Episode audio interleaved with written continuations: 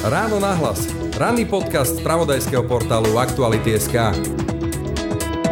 Ako kresťanin trochu necítim, že by ma nejaké progresívne a liberálne médiá a elity šikanovali, takže ochranu pred nimi nepotrebujem. Naopak v dobe, keď sme vzdorovali totalitnému režimu, aj neskôr, keď sme zápasili s autokratickými maniermi Mečerových vlád, to boli naši najspolahlivejší spojenci a budeme sa vzájomne zasa veľmi potrebovať i v zápase so všetkými tými silami, ktoré sa dnes usilujú o to, aby sa kolese dejín otočilo dozadu. To sú slova Ivana Šimka, jedného z zakladateľov KDH, viacnásobného ministra, spolutvorca SDK, potom SDKU, ktorého teraz vítam pri mikrofóne. Dobrý deň. Pekný deň prajem. Myslím si, že práve to kresťanstvo by nás malo zavezovať, ale aj zdravý rozum by nás mal zavezovať k tomu, že ak chceme pripraviť Slovensku lepšiu budúcnosť, no musíme sa naučiť spolupracovať v tej rôznosti, v ktorej tu žijeme. Počúvate ráno na hlas. Pekný deň a pokoj v duši praje. Brani Robšinský.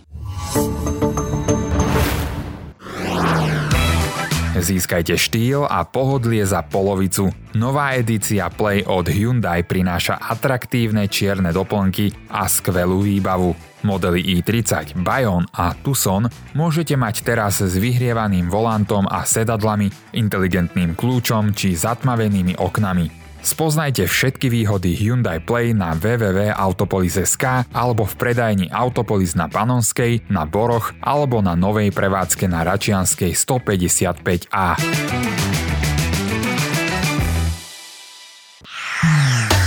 Počúvate podcast Ráno na hlas. Tak e, téma zjednocovania pravice, kto je pravica, kto je konzervatívec, to sú tieto naše témy. Vy ste boli zakladateľ KDH, už v roku 90 ste boli poradcom Jana Čarnogurského, vtedajšieho podpredsedu federálnej vlády. Teraz bola taká konferencia konzervatívcov, ktorú otváral Boris Kolár. Ako sa vám pozera na to, ako konzervatívcovi KDH-kovi, tak povie celoživotnému, keď e, sú tu akýmsi hovorcom konzervatívnych síl, stáva, alebo pasuje sa tam Boris Kolár. Tak je to čisto účelová póza podľa môjho názoru, veď eh, keby už sme sa mali pozerať na to, že do akej miery je pán Kolár konzervatívny vo svojom živote, tak je to mimoriadne nekonzervatívne. akým spôsobom on vlastne žije vo svojom súkromnom živote a vzhľadom na to, že je verejne činná osoba, tak jeho súkromný život nie je len jeho súkromný život. Ale ja nie som sudcom nikoho ani Borisa Kolára, Nechcem akože, aby sme ho nejako súdili osobne, ale veď KDH to bola jedna z prvých strán, ktoré tu po novembri 80 vznikli. Bola to v podstate masová strana, okrem VPN, tu nič iné také veľké nebolo. Dlhé roky diktovala slovenskú politiku, najmä po tom 98. po páde Vladimíra Mečera v SDK, to bola rozhodujúca sila kresťanských demokratí. No a dnes e, je tá pravica rozbitá a tí konzervatívci hľadajú, hľadajú, až našli Borisa Kolára. Toto je, mi tak trošku rozum neberie.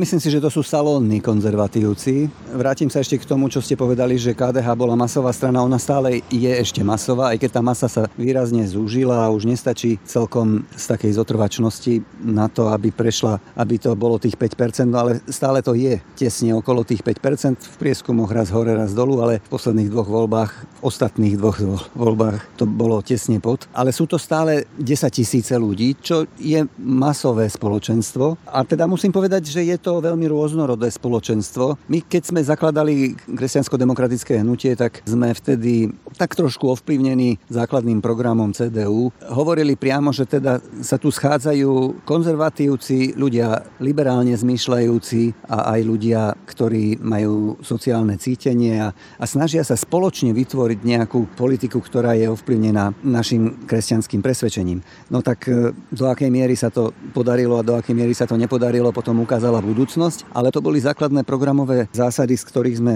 hneď na začiatku vychádzali. A ja si myslím, že to bolo správne a je to také moje celoživotné, taký celoživotný ideový postoj ku politike, že nie sme vypreparované bytosti, že teda ja som konzervatívec, ty si liberál, ty si, ja neviem, socialista. Ono v každom z nás je čosi a v každom z nás je čosi zo všetkého. Proste v niečom sme konzervatívni, pretože si myslíme, že ide o nejaké hodnoty, ktoré majú význam, aby trvali. V niečom čom sme zase liberálni, už len preto, že všetci si ctíme slobodu, alebo aspoň dúfam, že v demokracii si ju väčšinou ctíme.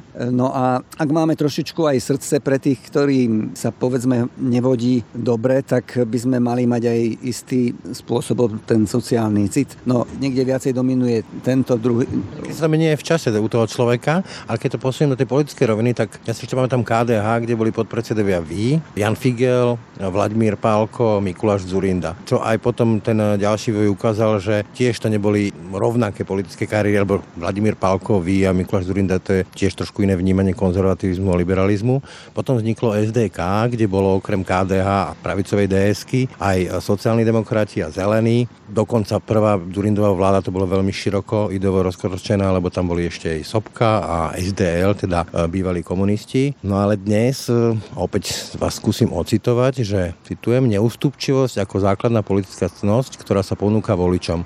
Nož ale ak si takých budeme najviac ceniť, ak budeme voliť naozaj nekompromisných politikov, tak počítajme s tým, že oni sa nikdy s nikým nedohodnú. No a vidíme to teraz vlastne, že ani táto vláda, ktorá mala pôvodne z ústavnej väčšiny, dneska už nemá ani väčšinu, jednoduchú väčšinu. Je za tým tá neústupčivosť? Čiastočne, čiastočne sú to povahové vlastnosti tých ľudí, ktorí ju dnes tvoria, respektíve ja si myslím, že tu môžeme povedať celkom jasne, že to je asi problém Igora Matoviča, ktorý patrí k tým, ktorí sa nie veľmi vedia dohodnúť. Ale je to aj trošku, keď si berieme hĺbšie, tak tá vypreparovaná politicko-ideologická póza vedie potom často k tomu, že pokiaľ sa chcete dohodnúť s niekým, kto sa na to ideologicky pozerá inak, no tak musíte trochu popustiť, musíte urobiť nejaký kompromis a ten pózer, ten tvrdý ideológ vám povie, že ste zradili. Kompromisy od diabla.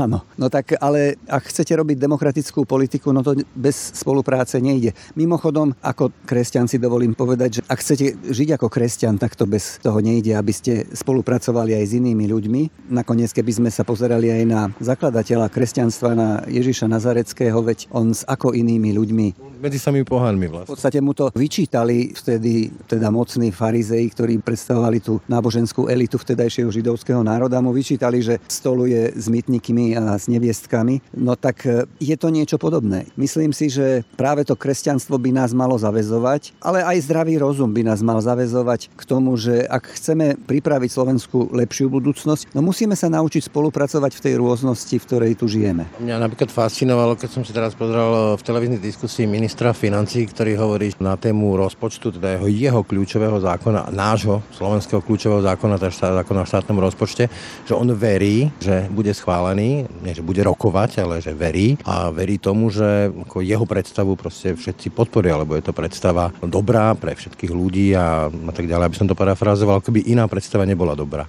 Dá sa takto robiť politika? No je to taká tá floskula, že my to robíme pre ľudí a predsa to potom musia všetci podporiť. No tak veď všetci to robia pre ľudí. To zase asi nikto tu nie je, kto by vyhlásil, že on to že vstupuje do politiky iba preto, aby si plnil nejaké svoje vlastné ambície. Proti ľuďom. Proti ľuďom. No ale práve to čaro pluralitnej spoločnosti, čaro demokracie, čaro toho, čo sme si odštrngali vlastne pred 32 rokmi na námestiach, je v tom, že no nebude tu niekto, kto bude určovať, čo je pre mňa dobré, ale že to máme tak trošičku každý na to právo si povedať, že no ja cítim ako dobré toto. To je pluralitná spoločnosť. No ale keďže ponímame to, čo považujeme za dobré, čo vnímame ako hodnotné, čo si ceníme, že máme rôzne záujmy, tak ak sa nemáme pozabíjať medzi sebou, u nás obrazne, ale vidíme na východ od nás, že to môže taký radikálny prístup potom viesť aj k skutočnému zabíjaniu, tak sa jednoducho musíme učiť žiť v tej rôznosti a ak máme žiť v tej rôznosti, tak buď niekto bude dominovať a prinúti tých ostatných, to ale teda nepredpokladám, že niekto chce byť tým prinúteným, alebo sa dohodneme. No a ak sa nenaučíme hľadať a nachádzať dohodu, no tak potom by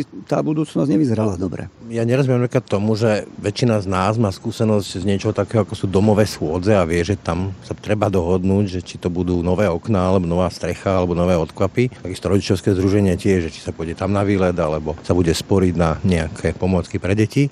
Čiže vieme, čo je to kompromis, vieme, že sa musíme vedieť dohodu, nech sa vyzabijeme. A si dovolím polemizovať, že toto je problém Igora Matoviča, to je problém toho hnutia, tých stúpencov, ktorí takto vnímajú radikálne politiku, že buď bude po našom, našom, alebo to nebude. A keď to nebude po našom, tak my sme tie obete. Je to hra na tie obete, lebo to tu fungovalo aj za Mečiara.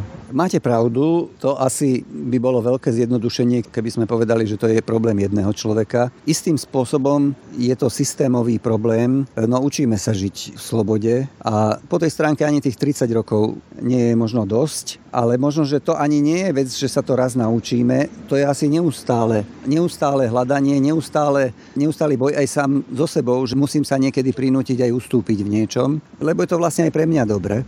Nakoniec e, v Spojených štátoch majú demokraciu viac ako 200 rokov a, útok na kongres. a teda útok na kongres. Pamätáme si, akým voluntaristickým spôsobom robil politiku predchádzajúci prezident Donald Trump. Tak to je proste ohrozenie, ktoré v demokracii existuje, vzhľadom na to, že demokracia umožňuje dostať sa k moci v podstate každému, keď získa dostatok voličov, no tak môže sa stať a stáva sa, že demokratickým spôsobom dôjdu k moci aj tí, ktorí tú demokraciu nakoniec začnú odstraňovať. Takže je to neustále aktuálna otázka. Nie je to niečo, čo si povieme, že no raz sa to naučíme, alebo niekto tu nebude, kto nám to kazí. Je to proste fúška. Na rozdiel od tých Spojených štátov, tá naša demokracia je predsa len trochu krehkejšia. Naše skúsenosti e, s totalitami, či už to bol Tiso, alebo potom Gottwalda, Husák a ďalší, je veľká. A ja mám taký pocit, ako by sme sa vrácali v tých demokratických politických mechanizmoch niekde do roku 1990, keď vznikali politické strany, lebo Olano je paródia na stranu, to je vlastne schránka, SAS tiež. Teraz som si pozrel opäť e,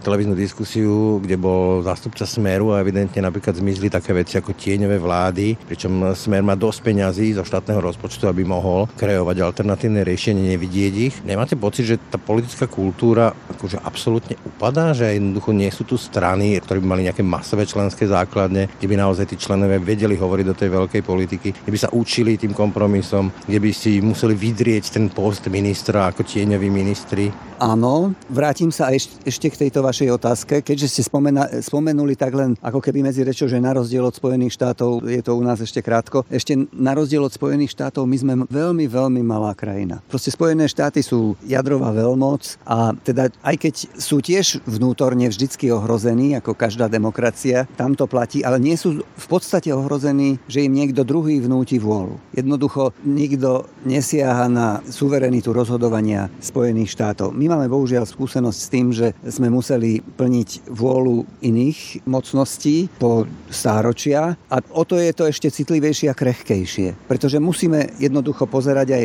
aj na to. Budeme čoskoro sláviť 30, sláviť. Pripomenieme si 30 rokov od rozpadu Československa. Ja som nehlasoval za rozpad Československa, pretože no ako Československo sme boli silnejší. Proste tie vízie odmietajúce Trianon na juh od nás, tie vízie, ktoré stále tak trochu pozerajú na to, že tu tisíc rokov existovala nejaká svetoštefanská koruna a teraz jej to ten zlý západ rozbil teda pred 100 rokmi. Tie vízie nás nemuseli až tak trápiť, kým nás bolo 15 miliónov a kým sme boli relatívne aj dobre vyzbrojená Československá republika. Dnes sme Slovenská republika, kde nás je len 5 miliónov a kde nemôžeme na toto nepozerať s istými obavami. Takže áno, krehká tá demokracia je aj preto, že ju máme krátko, ale okrem toho sme ešte aj veľmi krehkí krehký štát, pretože sme mali nadviažem na túto vašu odbočku, otázku, ktorú som aj tak chcel položiť, že ako povedzme vy vnímate, však vy ste zažili socializmus, boli ste aj v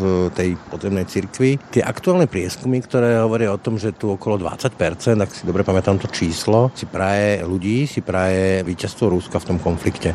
Pričom dneska už vidíme na vlastné oči, že to ani nie je nejaká civilizovaná vojna, to je proste barbarský konflikt a Rusko sa správa tak, ako sa správa. Ja som si pri tom spomenul, že ešte moji starí rodičia zažili oslobodzovanie v 45., ktoré malo tiež tieto podoby. Takisto si pamätám v tom 91., keď odtiaľ to odchádzala sovietská armáda, v akom stave nechávali tie kasárne. Tie mechanizmy sa nemenia, tá brutalita sa nemení a napriek tomu druhá petina ľudí tu drukuje agresorovi. Čo to o nás vypoveda?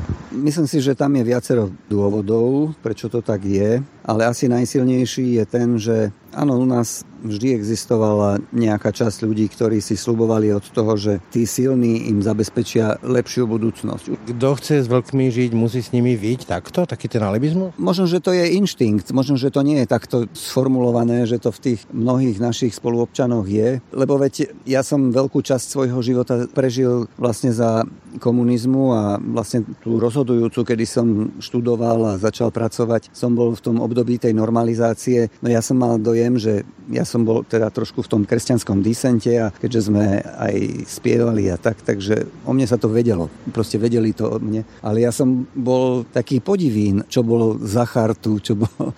Ako všetci okolo mňa, moji spolužiaci na vysokej škole. A... Čo ti ide? Áno, a akože oni to rešpektovali, teda musím povedať, asi, asi ma aj trochu vážili. Ale ich ani na chvíľočku nenapadlo, že by išli ako proti tomu prúdu. Hoci nemyslím si, že to boli nejakí ideologickí komunisti. Veď v tom období... Neveril vlastne nikto, hej? Čiže tak čistý oportunizmus. V tom období normalizácie podľa mňa nikto už nebol ideologický komunista.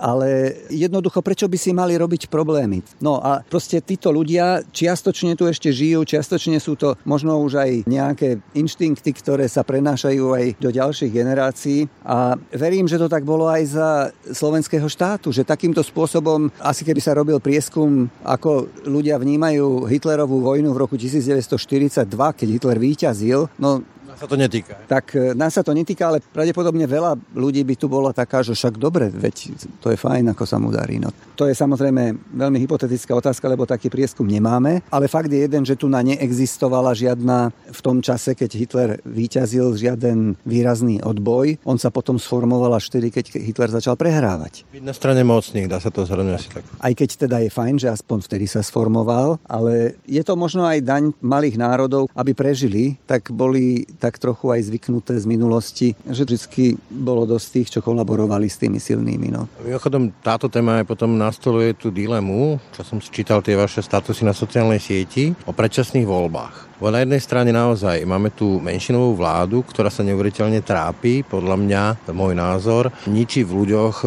taký ten étos e, parlamentnej demokracie, vieru v to, že to proste funguje, že to má nejaký zmysel. A na druhej strane ale vy upozorníte na to, že stále na východe je tá vojna a môže sa nás to týkať, môžeme byť ohrození. V týchto váškach, kde vidíte tú realitu predčasných volieb ako niečo dobré alebo zlé? Vojna tu je a je nebezpečná, no ale zase si povedzme, ľudstvo, odkedy odkedy je ľudstvom, tak je len veľmi málo období, kedy by niekde nebola nejaká vojna. Ona raz skončí a čo považujem za veľmi dôležité pre nás tu na Slovensku je, že aby sme sa naučili tej demokracii, naučili žiť v demokracii a preto si myslím, že je dôležité, aby sme sa aj naučili to, že keď raz sme niečo zvolili, tak buďme takí láskaví a znášajme následky tej našej voľby, tak ako predpisuje ústava, to je predpísané volebné obdobie. Ja nie som priateľom predčasných volieb. Viem, že strana, ktorej som členom, tá vyhlásila, že je za predčasné voľby. Je to mimoparlamentná strana, myslím tým KDH.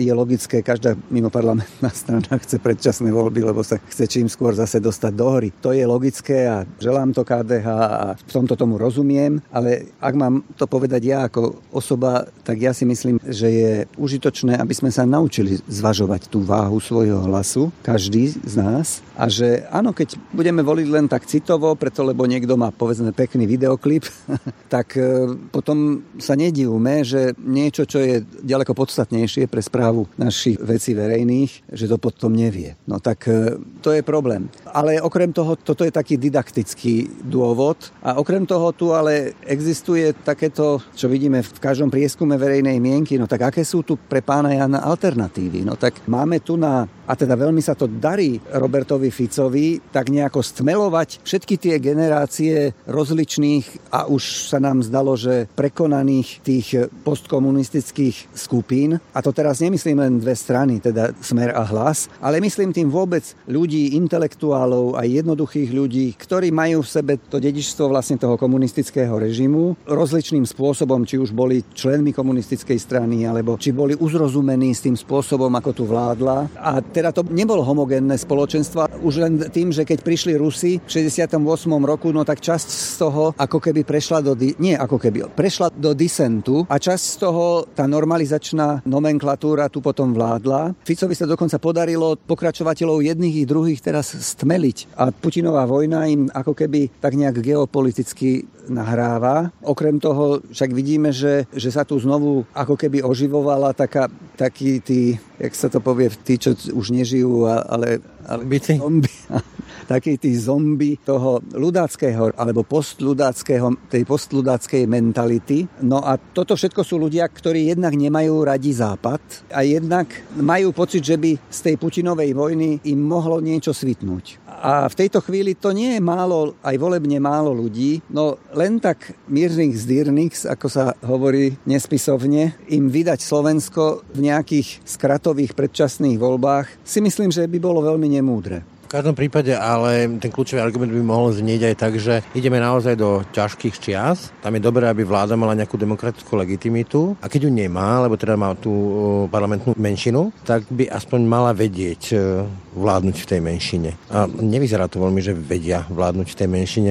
Vy ste zažili časy menšinových vlád Mikuláša Zurindu, tedy ste boli aj v opozícii, ale pozme nazvime to, že také že konštruktívnej opozícii, že dá sa to ošefovať, poviem to takto nespisovne, to vládnutie aj v menšine, tak aby to ešte balo tie demokratické parametre, lebo s tým sa napríklad spája ten obľúbený slovenský mýtus, nemýtus, vyšetrovalo sa to, nevyšetrovalo sa to kupovanie poslancov. Je to fúška je to fúška, proste tá väčšina v parlamente je potrebná. Jednak teda, keď vláda nemá väčšinu, tak e, stále čelí tomu riziku, že ju tá iná väčšina, ktorá sa môže utvoriť v parlamente, odvolá, takže má oveľa slabšie postavenie. Ale mnohokrát je to nepravdepodobné, akože to je nepravdepodobné aj teraz, pretože tí, čo nepatria k tej vládnej menšine, sú zase veľmi heterogénna partia, takže to zatiaľ nevyzerá veľmi pravdepodobne, ale dve veci sú dôležité, ktoré je možné využívať, pokiaľ by tu existoval niekto, kto to dokáže múdro využiť. A teda tým niekým myslím predovšetkým predsedu vlády, pretože on nesie tú ústavnú zodpovednosť. Ústavnú zodpovednosť nenesú predsedovia strán, ústavnú zodpovednosť za výkonnú moc nesie Eduard Heger. A toto je chvíľa, keď by on mal byť aktívny. A teraz nemyslím aktívny mediálne, ale aktívny hľadaní súhlasu pre riešenia, ktoré potrebuje na to, aby sa riešili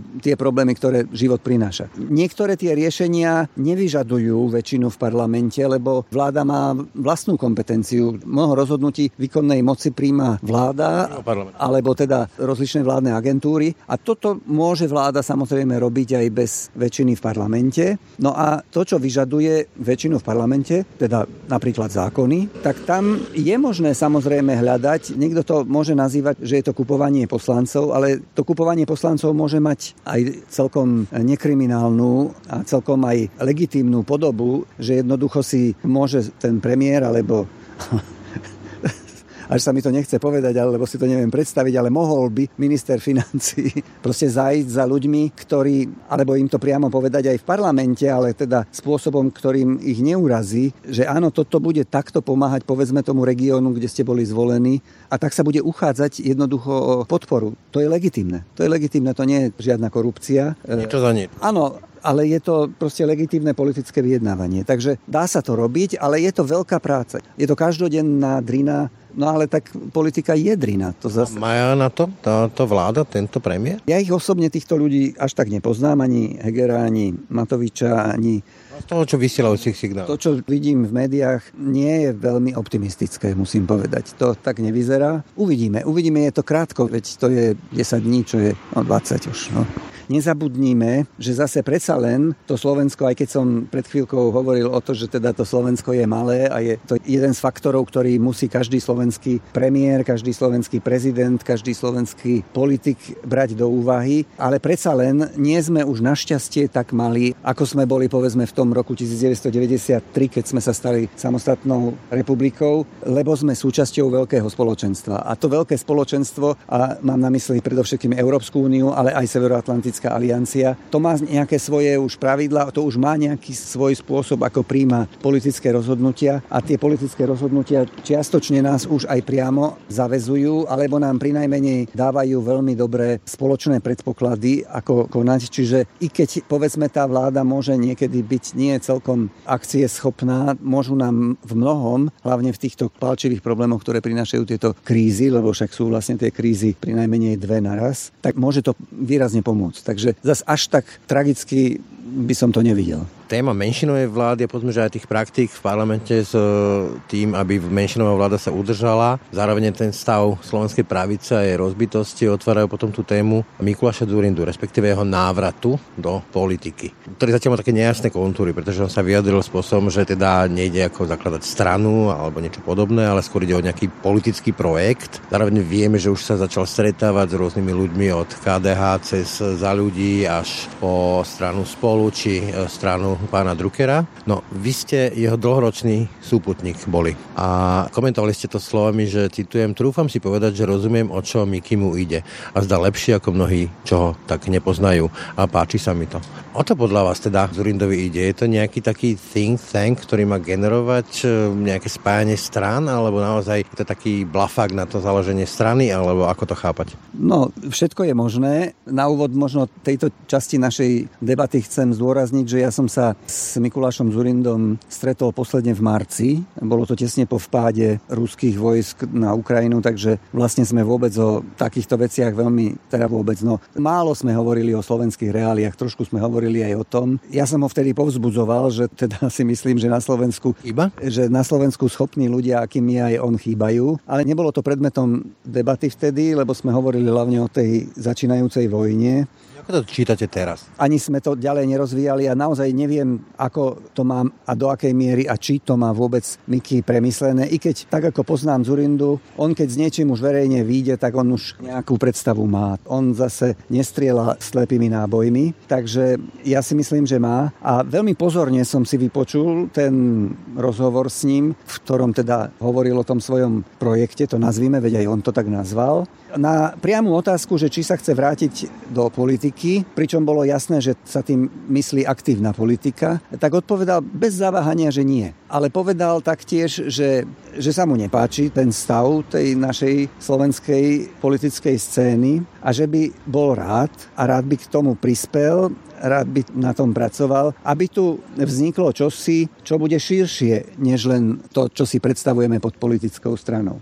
Súčasťou toho by nejaká aj taká stranicko-politická štruktúra mohla byť, to povedal, ale teda rozhodne on by to už nechcel viesť také niečo, ale niečo širšie. Niečo v pozadí, nejaký kardinál Richelieu? Nie, nemyslím si to, ani to si nemyslím, to nie je Mikyho štýl. Fakt je jeden, že keď som tu hovoril o tom, ako sa Ficovi podarilo istým spôsobom skoncentrovať, spojiť tých ľudí z toho, ja tomu hovorím, že postkomunistického bratstva, ale, ale neberte ma prosím za slovo, nemyslím to ideologicky. Je to čosi, čo je veľmi rôznorodné množstvo ľudí, ktorí sú teda predovšetkým voličov. Ani mi nejde o to, že aké sú to politické strany, ale voličov, ktorí podobne cítia, ktorí, keď bola teraz, myslím, storočnica No skrátka, keď niektorý z tých komunistických umelcov veľkých má, nejakú, má nejaké výročie, no tak sa odrazu všetci spájajú a teraz sa tvária, ako keby tu iní neboli. No 40 rokov iní nemohli tvoriť aj vďaka týmto, ale boli tu. A za tých 30 rokov sa tu predsa len sformovalo veľmi heterogénne a záujmovo veľmi rozdielne spoločenstvo ľudí, ktoré navyše sa ešte aj ideologicky naháňa, že či sú liberáli, konzervatívci alebo čo, ale sú to proste tí ľudia, ktorí nepatria ani do toho postkomunistického bratstva. Nie sú to rozhodne tí postľudáckí zombie ale je to tá normálna demokratická všeho chuť. Pretože demokratický západ, muži demokratického západu a ženy. Ja to nechcem splošťovať a povedať, že to je pravica, alebo že to sú konzervatívci, lebo oni sú tam najrozličnejší ľudia. Ale jednoducho spája ich to, že sú to ľudia, ktorí jednak teda prilnuli k tej západnej civilizácii, z ktorej teda vyšli aj naši predkovia, ktorej sme boli súčasťou a ktorí proste si želajú takú tú slobodnú spoločnosť, ale nemajú tak povediať nejakú takú širšiu domovinu, nejakú maticu demokratickú. A ja si myslím, že tá Mikyho idea, vízia smeruje niekde tam. Tam je totiž tá kľúčová otázka, že či je Mikuláš Zurinda ten pravý. Priznám sa, že nemám na to úplne jasný názor. Na jednej strane Mikuláš Zurinda, je to mimoriadný politický talent, vybicykloval SDK vlastne to víťazstvo, čiže má ten drive, má výborný politický inštinkt, však dokázal udržať vládu s 13 stranami, myslím tá prvá Zurindová vláda, ak si dobre povedal, bolo 13 strán. Dostal Slovensko do Európskej únie, dostal ho do NATO, boli tu reformy po tom, ako padol Vladimír Mečiar a boli tu 30-percentné úroky po mečiarovskej privatizácii. Na druhej strane to ale boli schránkové firmy SDK, boli tu fiktívni darcovia, bol tu partokratické delenie moci, až to vyrocholo gorilov. Je to to dedičstvo, na ktoré sa dá nadviazať? Prevežujú tam tie pozitíva nad negatívami? Alebo ako to čítate vy? Vy ste boli veľmi blízky človek Mikuláša Durindu. A mal som s ním aj konflikt. Rozišli ste zlom. Aj sme sa vlastne rozišli, aj keď sme po mnohých rokoch prehodili list. Áno, každý máme svoje chyby.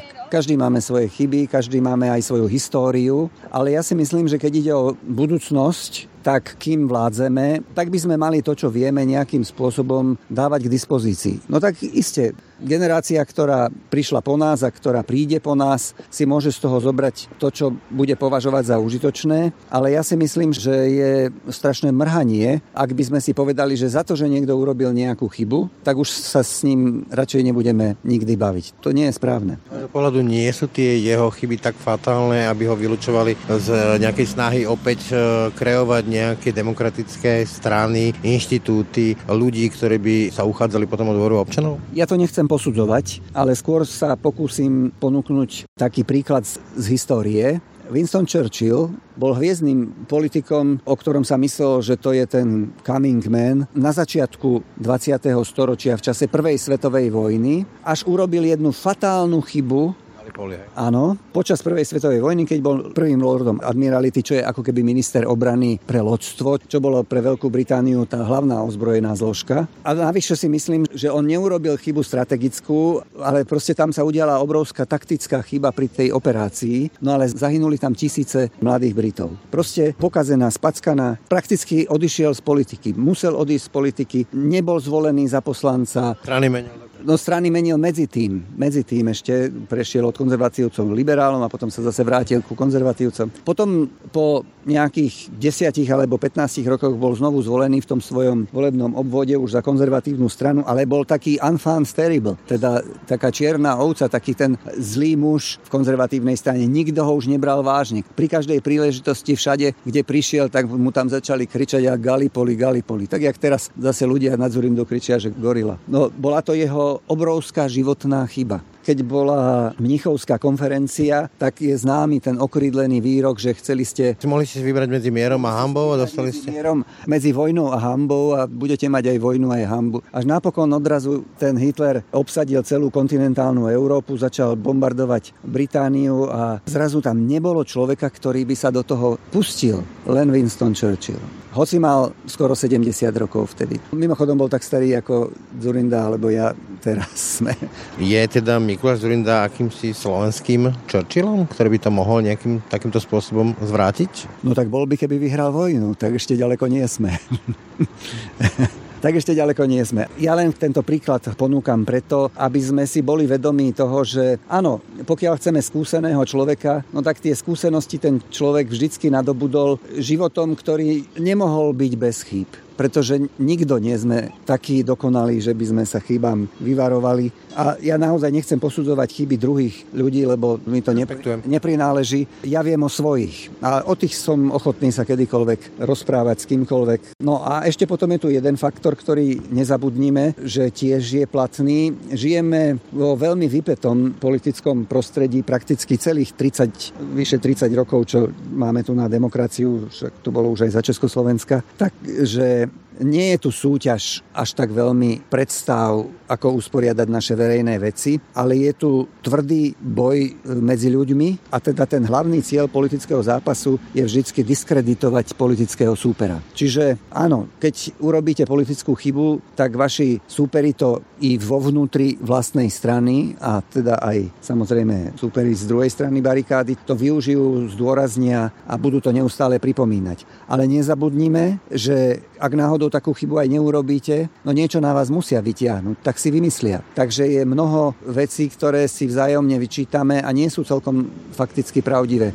Ja si myslím, že to je na oboch stranách, alebo na všetkých stranách. Na záver, z vášho pohľadu teda Mikuláš Zurinda by bol prínosom v tejto dobe pre slovenský verejný život, slovenskú politiku? Ja si myslím, že áno je to skúsený človek, je to človek, ktorý je schopný robiť demokratickú politiku. Medzi tými pozitívami, čo ste hovorili, tak ešte by som možno rád zdôraznil to, že je to človek, ktorý vie vyjednávať a má neuveriteľnú trpezlivosť v tom. A nedá sa robiť úspešná demokratická politika bez tohoto umenia. To je umenie. Na to potrebujete aj výdrž a na to potrebujete byť aj schopní tak trošičku sa vcítiť a vmyslieť do toho, aké hodnoty a aké záujmy má ten váš partner. Áno. Takže toto je umenie, v ktorom je Zurinda majster a myslím si, že to veľmi potrebujeme. No tak keď potrebujete dobrého zubára, tak e, viete oceniť, že je dobrý zubár aj v prípade, že povedzme nesúhlasíte s nejakými jeho inými osobnostnými vlastnosťami alebo s nejakými jeho, s niečím, čo urobil v minulosti. Toľko Ivan Šimko, bývalý viacnásobný minister a člen KDH. Dovidenia, ďakujem aj ja. Ráno nahlas. Ranný podcast z pravodajského portálu Aktuality.sk. No a to už je z dnešného rána nahlas skutočne všetko. Pekný deň a pokoj v duši praje. Braň Robšinský. Všetky podcasty z pravodajského portálu Aktuality.sk nájdete na Spotify a v ďalších podcastových aplikáciách.